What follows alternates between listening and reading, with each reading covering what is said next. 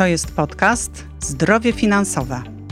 Dzień dobry, jestem Anna Bichta z Fundacji Fink. Podcast jest realizowany w ramach projektu Zdrowie Finansowe, które realizujemy we współpracy z ING Bankiem Śląskim. Stworzyliśmy projekt, w którym chcemy wesprzeć Cię w myśleniu o finansach osobistych oraz budżecie domowym. Opowiemy, w jaki sposób rozmawiać o pieniądzach z bliskimi. Przekażemy dobre rady i wskazówki, aby jak najlepiej odnaleźć się w zmianie. Dowiedz się więcej wchodząc na stronę www.zdrowiefinansowe.pl, gdzie znajdziesz ciekawe artykuły, filmy, poradniki oraz wskazówki dotyczące gospodarowania finansami.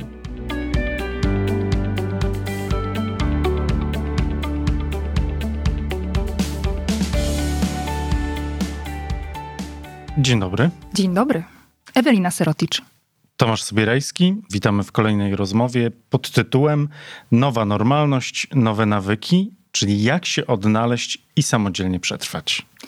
Zapraszamy Was serdecznie do wysłuchania naszej rozmowy. Chciałbym, e, żebyśmy porozmawiali o nawykach, e, które są w, w, tytule naszego webinaru, czyli o naszych przyzwyczajeniach, jak powiedziałeś, że mam pewne przyzwyczajenia, które różnie nazywamy e, rytuałami, ale to są takie rzeczy, które wydaje, nam się wydaje, że nie jesteśmy tego w stanie zmienić, bo my tak mamy. Prawda? Jest często takie powiedzenie, no ja tak mam, no właśnie, no trudno, no taki już jestem na przykład. Mhm. I twoim zdaniem, czy z nawykami można pracować, czy powinniśmy się przyzwyczaić do tego, że właśnie mamy jakąś wadę, ale tacy jesteśmy, no i trudno. Powinniśmy to zaakceptować, polubić, pokochać i tyle. Jakie jest twoje zdanie? Wiesz co, bardzo często nie udaje nam się tych nawyków zmienić, dlatego że od razu idziemy na głęboką wodę i próbujemy wszystko zrobić inaczej. Czyli jeżeli na przykład nie jestem w stanie poświęcać sobie samej czasu, bo od momentu, kiedy się budzę do momentu, kiedy idę spać, cały czas robię coś dla rodziny, to kiedy teraz ktoś mi powie, Ewelina, znajdź czas dla siebie, zrób coś, to to jest dla mnie tak olbrzymie wyzwanie, że ja nie jestem w stanie tego zrobić. I dlatego bardzo dużo ludzi polega na tym, polega w sensie... Że, że polec. Tak, tak polec, dokładnie, dokładnie, dokładnie. I to na przykład dotyczy odchudzania się, jakiegokolwiek rodzaju diet. I tutaj też opowiem anegdotę. Znajomy coach miał taką klientkę, która od kilku lat próbowała schudnąć, ale nie udawało jej się w żaden sposób tego dokonać i trafiła do niego. I oni zaczęli od metody małych kroków. Pierwsze spotkanie polegało na tym, że kobieta miała, wtedy to jeszcze były czasy książek telefonicznych, miała wziąć w domu książkę telefoniczną i otworzyć na stronie, gdzie są fitness kluby, i zobaczyć, gdzie tutaj wśród tych fitness klubów jest najbliższy jej domu. Koniec. Tydzień później zadanie polegało na tym, że miała wybrać numer telefonu do tego klubu, zadzwonić, usłyszeć głos i odłożyć słuchawkę. Cały proces trwał kilka czy kilkanaście tygodni i kroczek po kroczku kobieta zaczęła na tą siłownię chodzić, zaczęła się ruszać, potem zostały wprowadzone elementy jakiejś tam diety, ale też nie teraz, że jakaś, wiesz, ograniczanie wszystkiego, tylko malutkie kawałeczki. I powolutku w jej głowie pojawiały się nowe połączenia neurolingwistyczne i po prostu zaczęła funkcjonować w inny sposób. Więc y, jesteśmy w stanie zmienić nasze nawyki pod warunkiem, że będziemy to robić bardzo, bardzo powoli. To po pierwsze. A po drugie, jeżeli nauczymy się orientować w sytuacji, kiedy próbujemy postąpić według starego nawyku. I jeszcze tutaj podam drugi przykład, zresztą tutaj z autopsji. Pamiętam, jak uczyłam się rozmawiać ze swoim mężem. I no, jakby naturalne jest to, że mąż przychodzi do domu i żona mówi, gdzie ty byłeś, tak? Albo dlaczego znowu wracasz o tej i o tej godzinie. Ale jakby te moje oskarżenia nie przynosiły żadnych rezultatów, poza tymi, że mąż mówił, daj mi święty spokój, zamykał się w pokoju i jakby na kilka dni jest y, jakby koniec naszej jakiejkolwiek rozmowy. I tam po różnych, y, zastanawiałam się, jak to zmienić i co innego wprowadzić, więc pomyślałam sobie, że zacznę troszeczkę inaczej do niego mówić. No więc kiedy mąż przychodził gdzieś tam za późno, czy nie dawał znaku życia, mówiłam, wiesz co, jak próbowałam się do ciebie dodzwonić, a ty nie odbierałeś telefonu, to się strasznie bałam. Po prostu wyobrażałam sobie, że coś ci się stało. Czułam olbrzymi dyskomfort. Y, czułabym się o wiele lepiej, gdybyś chociaż wysłał SMS-a. I mąż zaczął wysyłać te SMS-y.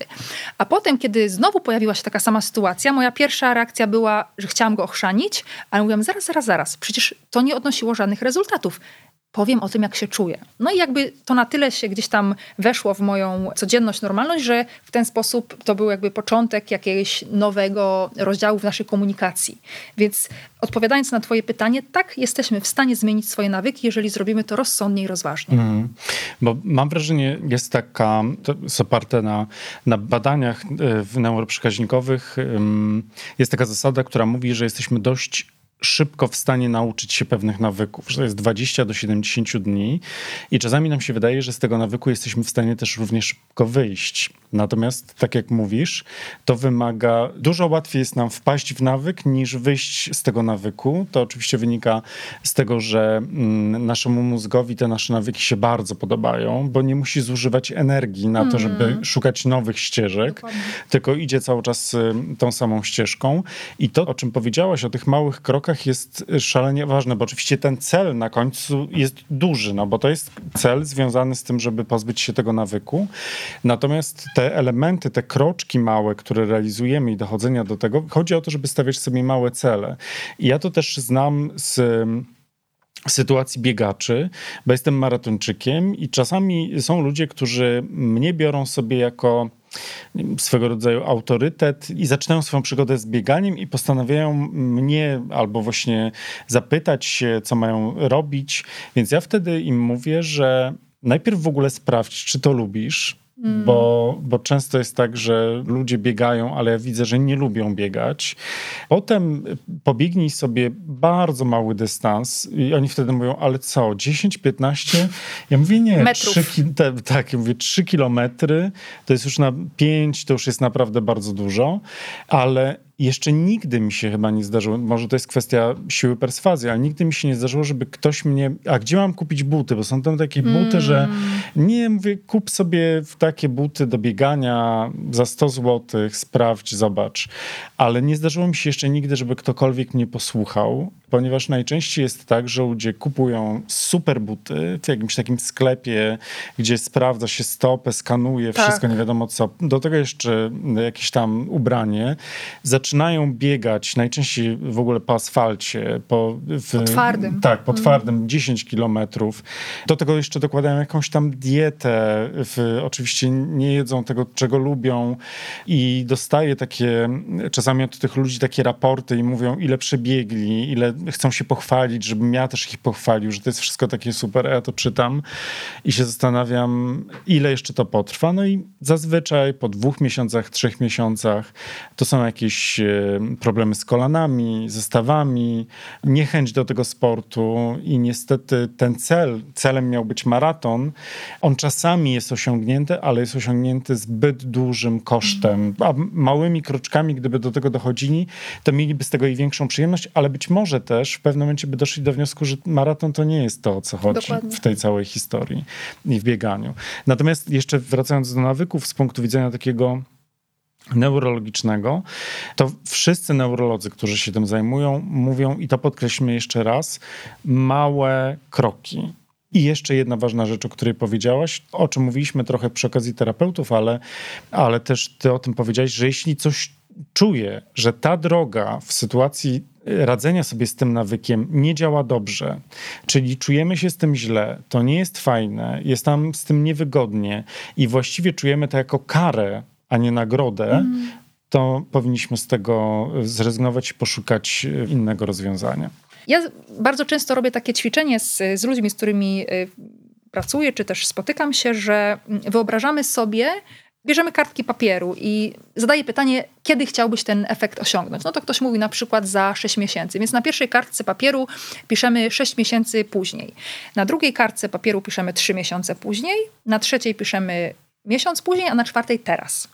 I proszę taką osobę, żeby stanęła na tej kartce 6 miesięcy później i żeby mi opisała, jaki jest ten stan, ten ostateczny, jak ona się w tym stanie czuje. No i ona mówi, no jestem o 4 kg chudsza, czuję się w tym wspaniale, bo w końcu mogę się wcisnąć w moje ukochane spodnie. Widzę, że mężczyźni na ulicy oglądają się za mną, czuję, że w końcu podobam się swojemu mężowi, ale przede wszystkim ja sama ze sobą się czuję świetnie. No więc pytam, no Powiedz coś jeszcze więcej o tym swoim samopoczuciu, co ci to daje. No, tryskam zdrowiem, wraca mi poczucie humoru, już tak się nie krępuję, nie czerwienię się, kiedy ludzie do mnie mówią. Okej, okay. to teraz powiedz mi, patrząc na to 6 miesięcy do przodu, Co musiałaś zrobić przez tych sześć miesięcy, żeby znaleźć się tu, gdzie jesteś? No, zaczęłam od tego, że tak naprawdę usiadłam sobie na kanapie, włączyłam internet i zaczęłam szukać y, różnych fitness klubów. Potem zaczęłam na kartce sobie spisywać listę rzeczy, y, które jem i częstotliwość tych moich posiłków. I potem wymienia te wszystkie rzeczy, które zrobiła sześć miesięcy y, temu, żeby dojść do tego stanu. Potem ją proszę, żeby stanęła na kartce trzy miesiące czyli żeby się jakby cofnęła w czasie trzy miesiące e, wcześniej. I powiedz mi, gdzie teraz jesteś? No, jest trzy miesiące, odkąd zaczęłam proces. Schudłam już dwa kilo, Jestem już po kilku spotkaniach na siłowni, zaczęłam regularnie stosować dietę, czy tam bardziej uważać na to, co jem i tak dalej, i tak dalej. I potem się cofamy do tego momentu, kiedy jest tu i teraz i zadaję jej pytanie, no dobrze, to jesteś na samym początku drogi. Co musisz zrobić, żeby czuć się tak, jak przed chwilą opisywałaś to w sześciu miesiącach, za sześć miesięcy? No i ta osoba sobie tworzy w głowie taki plan, co musi zrobić. No i teraz pytanie jest, jak bardzo jesteś zdeterminowana, czy jak bardzo jesteś zmotywowana do tego, żeby rzeczywiście ten plan realizować? Ale to jest takie właśnie ćwiczenie, które wielu ludziom pomaga, bo fajne jest to wyobrażenie sobie, jak będę się czuła, jak będę się zachowywała, jak będę funkcjonowała, kiedy to, czego chcę, się rzeczywiście stanie. Czy powinniśmy za wszelką cenę się zmieniać, walczyć z niektórymi nawykami? Co myślisz, Tomku?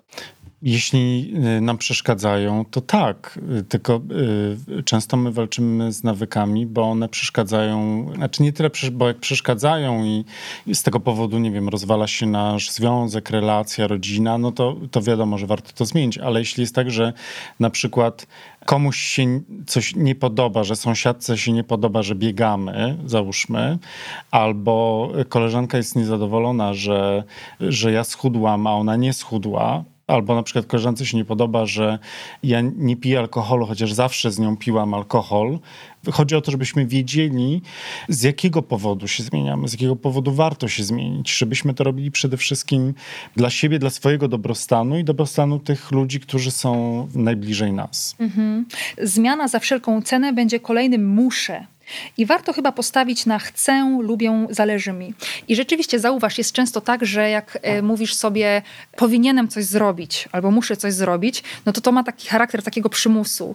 A gdybyś zamienił to na chciałbym albo marzę o tym, albo no nie wiem, życzę sobie, żeby. Rozumiesz mhm. o co chodzi, nie? słowa to, słowa no. są szalenie ważne w tej komunikacji związanej z nawykami, bo nawet jak mówiłaś o tych trzech miesiącach, sześciu miesiącach, to często jest tak, że na przykład ktoś sobie postawi cel, że w, jak powiedziałeś, w ciągu dwóch miesięcy schudnę 4 kg, albo nie wiem, na przykład w ciągu dwóch miesięcy zaoszczędzę, załóżmy, odłożę sobie 1000 zł. I załóżmy, że po tych dwóch miesiącach jest 3,5 kg i po tych dwóch miesiącach jest 900 zł odłożone. To ludzie nie mówią, że udało mi się, wprawdzie nie udało mi się osiągnąć tego celu 1000 zł, ale jest super, tak. bo udało mi się odłożyć te 900 zł, bo w tym czasie wydarzyło się jeszcze pewne nieprzewidywalne rzeczy, że mało zabrakło, ale i tak jestem z siebie dumna, dumny, że mi się udało albo zrzucić te kilogramy, albo odłożyć te pieniądze. Co my będziemy mówić najczęściej? No nie, no jestem beznadziejna, nie udało mi się, jestem beznadziejny, nie uda- niewiele brakowało. I to już nie ma sensu próbować, mm. bo, bo mi się znów znów nie udaje, mi się ciągle nie udaje. Nawet taka prosta rzecz mi się nie udaje. Tak najczęściej będziemy mówić. No ale powiedz, jeżeli na przykład patrząc na swoją karierę, na swoje, nie wiem, różne doświadczenia, e, pokonywałeś jakieś kamienie milowe, czy potrafiłeś świętować te momenty i czy byłeś z siebie dumny, że udało ci się osiągnąć to, co osiągnąłeś? Tak, ja bardzo świętuję takie momenty. Jestem mm -hmm. tego nauczony z domu, żeby zapamiętać Właśnie. pewne rzeczy. Pamiętam sytuację, kiedyś w, moja siostra w, skończyła szkołę i jej marzeniem było, żeby mama kupiła jej buty, o których marzyła, natomiast mama zabrała ją do restauracji. I moja siostra była nieszczęśliwa z tego powodu, ale powiedziała jej, zobaczysz, że za 20 lat będziesz pamiętać, co jadłaś podczas tego naszego spotkania, o czym rozmawiałyśmy, a gdybym ci kupiła buty, nie pamiętałabyś, jakie to były buty. I tak mhm. rzeczywiście jest, że ta celebracja tych momentów, które się zdarzają nam w życiu, jest bardzo ważna, żeby zrobić sobie z tego powodu święto, bo to się pamięta, nie święto materialne, właśnie, że tak jak ludzie często kupię sobie coś, że, tak. że kupią sobie w nagrodę, albo, albo najgorsze są te zakupy, ktoś mówi, no jest mi tak źle, więc sobie coś kupię, to już jest w ogóle masakra, mm. bo to się będzie zawsze kojarzyło z tym złym czasem, tylko chodzi o tę celebrację właśnie z bliskimi osobami, albo nawet, nawet ze sobą, że na przykład wyjadę gdzieś, o, gdzie marzyłem, żeby, mm. żeby wyjechać i, i coś zobaczyć, żeby przeżyć, bo te ścieżki rzeczywiście są w naszym mm. mózgu dużo, dużo mocniej wydeptane wtedy. Tak, i proszę Państwa, bardzo dobra wiadomość dla Was. Yy do dzisiaj nie świętowaliście swoich małych sukcesów, nie byliście z siebie dumni, ale właśnie już teraz nowa era nastała w waszym życiu i zaczynacie świętować wszystkie wasze małe sukcesy. To jest wszystko do zrobienia i nie ma się czego wstydzić, bo uważam, że też bardzo wiele osób wstydzi się. Jeżeli na przykład powiem tobie komplement, no tobie akurat powiem, to ty powiesz dziękuję, ale wiele osób powie, powiem na przykład masz ładną koszulę, to ktoś powie, a second handu albo na przecenie tak. kupiłem, prawda? No akurat w przypadku tej koszuli najczęściej pytają się mnie, gdzie ją kupiłem. Gdzie kupiłeś tą koszulę, Tomku? W internecie. Okay. I wtedy się złoszczą, jak na przykład mówi, że w internecie. A to jest bardzo dobry sklep, polecam. Bardzo dziękuję za polecenie, potem możesz mi podać adres mailowy, y, adres www, nie mailowy. W każdym razie y, myślę, że warto też zmienić zmienić coś w naszym życiu i zacząć po prostu świętować i cieszyć się. Na, na naszym ostatnim spotkaniu sporo osób pytało się, jak naprawiać relacje w rodzinie jak pracować, żeby nie powtórzyć pewnych rzeczy. chciałabym, żebyśmy chwilę czasu poświęcili temu tematowi i podzieliłabym te relacje na trzy części. Pierwsza część to jest relacja z naszymi partnerami, mhm. żonami, małżonkami, czy też po prostu partnerami. Druga relacja to jest relacja z naszymi dziećmi, a trzecia relacja to jest yy, no nie wszyscy mają partnerów, to relacja z tymi osobami najbliższymi, które są wokół nas. Mogłaby być jeszcze czwarta grupa, relacja z całym społeczeństwem, ale zobaczmy, jak to się potoczy. Gdybyś ty miał powiedzieć, patrząc na relacje swoich, nie wiem, bliskich, przyjaciół, a może dalszych też znajomych, na te trudne relacje, które się popsuły, poniszczyły, skomplikowały, jakie zauważasz tendencje, jakie masz pomysły na to, żeby pomóc takim osobom? Mhm. Pierwsza rzecz, też w kontekście tego, o czym mówiliśmy, to to, na co bym szczególnie nas uczulił, wszystkich, i uważam, że to jest akurat dobry symptom, tylko ważne, żeby go złapać, schwycić i nad nim pracować. To jest moment, w którym nagle mówimy coś do naszego partnera albo do dziecka, i jak już to mówimy, to, to widzimy niemożliwe. Mówię tak jak mój stary. I to jest moment fantastyczny, uważam, bo najczęściej jest tak, że kiedy sobie zdajemy z tego sprawę, to się załamujemy i myślimy sobie, no to już koniec, no po prostu zamieniam się w, nie wiem, w moją matkę, w mojego ojca, e, czy w osobę, która mnie wychowywała, bo to może być też babcia, ktokolwiek inny. A ja uważam, że to jest fantastyczny moment, mhm. że takiej świadomości, tylko chodzi o to, żebyśmy tego nie załamywali się z tego powodu, tylko żebyśmy złapali to i pilnowali, przeanalizowali to i pilnowali, żeby to się nie powtórzyło. Znaczy, to nie jest tak, że jeśli my tak się zachowaliśmy raz, to znaczy, że już zawsze będziemy się tak zachowywać i będzie jeszcze tylko gorzej. Tylko jeśli to złapiemy, to żeby tego nie odpuścić, żeby to przytrzymać, nad tym popracować i ten moment, kiedy jesteśmy w stanie to zareagować inaczej niż to właśnie ten mózg nasz leniwy i to nasze ciało nam podpowiada, jest niesamowitym momentem zwycięstwa. Mm. Ja bym y, chciała konkretnie odpowiedzieć na to pytanie, jak naprawić relacje ze swoim partnerem, zaczęłabym od tego, o czym wcześniej rozmawialiśmy, żeby określić bardzo dokładnie, co konkretnie chciałabym zmienić? Jaki moment był dla mnie tym momentem najtrudniejszym? I tutaj podałeś przykład swojej znajomej, która żyje w domu, w którym się krzyczy. Więc y, możemy tym przykładem się posługując powiedzieć, że znajomej przeszkadzało to, że w trakcie pandemii dużo się krzyczało. I wtedy warto zadać sobie pytanie, a jak chciałabym, żeby było w zamian? Czyli żeby ten negatywne zjawisko jakby przeobrazić w pozytywne. No, chciałabym, żeby w moim domu było ciszej. I teraz, jeżeli już uda nam się jakoś to określić, to możemy spróbować się zastanowić, jak w momencie, kiedy był krzyk, reaguję ja i jak reaguje mój partner. I może się okazać w ogóle, jeżeli się przyjrzymy bliżej tej całej naszej relacji, że nasza rozmowa zaczyna się od normalnej wymiany zdań po cichu i nagle zawsze w tym samym momencie ktoś podnosi głos. I musimy dokładnie określić, jaki to jest na przykład moment. I kto podnosi ten głos pierwszy. Właśnie. I mm. dlaczego podnosi ten głos, mm. prawda? Jeżeli uda nam się zlokalizować dokładnie ten moment, kiedy ten głos zaczyna być podnoszony, zastanówmy się, jak w kolejnej sytuacji, kolejnym razem mogłabym inaczej zareagować. Bo może, jeżeli na przykład. Yy, w takiej konkretnej sytuacji krzyczę, kiedy mąż zaczyna mówić, bo ty zawsze przyczepiasz się do mnie, kiedy oglądam ten telewizor, i ja wtedy po prostu cała płonę, to zamiast krzyczeć na niego, powiedzieć: Wiesz co, ale jak ty tak mówisz do mnie, to mi jest strasznie smutno, albo mi jest strasznie przykro, albo wiesz co, tak naprawdę to ja bym chciała, żebyś ty mnie po prostu przytulił i żebyś się nie gapił na ten ekran, tylko po prostu, żebyś pogłaskał mi po głowie, pocałował i powiedział, że jestem ładna, albo że mnie kochasz. I nagle ten facet zareaguje w zupełnie inny sposób, no bo ty już na niego nie krzyczysz, tylko ty mu powiedziałaś, o co tobie chodzi. Więc jeżeli chcemy, żeby nasz partner czy partnerka inaczej tańczyli do innego tańca, że tak powiem, no to musimy sami zacząć stosować zupełnie inne kroki. Tak, no musimy albo inny taniec, albo inne kroki i tu mamy znów do czynienia z nawykami, bo nawet w tych relacjach my wchodzimy w takie nawykowe relacje. Ja coś powiem, ona czy on odpowie właśnie w taki sposób, więc ja odpowiem w taki. No i mamy taką przewidywalność w tej sytuacji. No jeśli zdamy sobie sprawę, że to, co my też powtarzamy, że jeśli coś nie działa, to tego nie róbmy, no bo jeśli nie działa, więc w takim razie trzeba znaleźć inne rozwiązanie. I też w komunikacji, o której mówisz, to, co najbardziej ludzi zastanawia, wytrąca i każe im się zastanowić, jest zareagowanie odwrotniej niż oni by się spodziewali. Dokładnie. To jest często w sytuacji kłótni, że nagle jeśli ktoś zaczyna nas wrzeszczeć, a my często się prowadzę zajęcia z komunikacji lekarz-pacjent, no i lekarze się mnie najczęściej pytają, jak radzić sobie z agresywnym pacjentem? Co mam powiedzieć? Jak mam się mhm. zachować? Ja wtedy im mówię, nic, nic nie robić. I oni mówią, nie, to jest, to jest głupie, to jest nienormalne.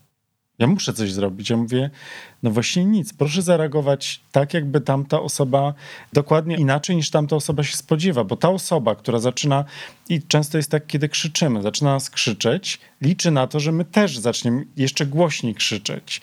I często to widać nawet, nie wiem, czy to zauważysz po twarzach ludzi, którzy jak zaczynają się kłócić i tamta osoba zareaguje odpowiednio według nich, czyli zaczyna krzyczeć, to się jest na twarzy taki cień, jest po mojemu, że udało mi się sprowokować. I jestem w danej sytuacji też. Tak, tak. I właśnie mm. czuję, i to jest takie poczucie bezpieczeństwa, tak. a właśnie chodzi o to, żeby nie zareagować i wtedy tamta osoba nagle, wiesz, jak z kłótnią jest tak, że ta osoba krzyczy, ty nie reagujesz albo patrzysz po prostu i tamta osoba się orientuje, oj, chyba trochę głupia sytuacja, że ja tak wrzeszczę, mm. więc może warto, tak jak mówisz, zagrać albo inne nuty, albo użyć innych kroków do tego, żeby ten taniec się udał. Tak, chcę jeszcze dodać, że wiesz co, tylko pytanie, dlaczego y, ten lekarz nie może, czy też mąż, czy żona, dlaczego po prostu nie może pozwolić na to sobie, żeby nic nie mówić. I to znowu wynika z tego, że do nas zawsze musi należeć ostatnie zdanie, bo w ten sposób pokazujemy naszą elokwencję, nasz intelekt, nasze doświadczenie. A co jeśli po prostu pokażemy, że jesteśmy zwykłym człowiekiem, albo co jeśli w ogóle nic nie pokażemy? Co jeśli po prostu nie powiemy jakiejś ciętej riposty, czy po prostu nie zabrylujemy w towarzystwie, mówiąc coś niesamowicie ciekawego czy zabawnego? Nic się nie stanie mhm. zupełnie, więc to też jest w ogóle zjawisko tego, że relacje, w których wchodzimy, bardzo często to są relacje dwojga ludzi, którzy mają kompleksy, nie są pewni siebie, mają bardzo dużo do przepracowania i właśnie w takich momentach kłótni to jest moment, kiedy ja mogę pokazać swoją siłę, swoją moc. No i to warto podsumować tym takim zgrabnym, że trzeba zawsze wtedy się zastanowić, czy chce mieć się rację, czy relację. W takim razie bierność jest dobrą odpowiedzią na agresję. Ja myślę, że są różne rodzaje agresji. E, I, e, I różne rodzaje bierności. Dokładnie, więc nie wyobrażam sobie, gdyby ktoś mnie uderzył, żebym patrzyła się na tą osobę i nic nie robiła. Znaczy na pewno muszę w jakiś sposób zareagować. Natomiast zgodzę się z tobą, że wielokrotnie spotkałam się e, z sytuacją, kiedy, nie wiem, idąc na ulicy na przykład, patrzę na jakąś osobę i ta osoba do mnie mówi, co się na mnie, K, patrzysz. I albo wtedy mogę jej odpowiedzieć, bo K, mam taką ochotę, albo mogę powiedzieć, przepraszam, albo mogę powiedzieć, o rany, zamyśliłam się, sorry. Mogę to zamienić w żart, cokolwiek. Tak więc są różne rodzaje rzeczywiście agresji, a jeżeli mówimy o agresji takiej rodzinnej, która się pojawiała w pandemii, to nie ma zgody na to, żeby jedna strona była agresywna wobec drugiej. Jeżeli ktoś z Państwa doświadczył tego rodzaju agresji, to to nie jest normalne, to jest toksyczne i coś trzeba z tym zrobić.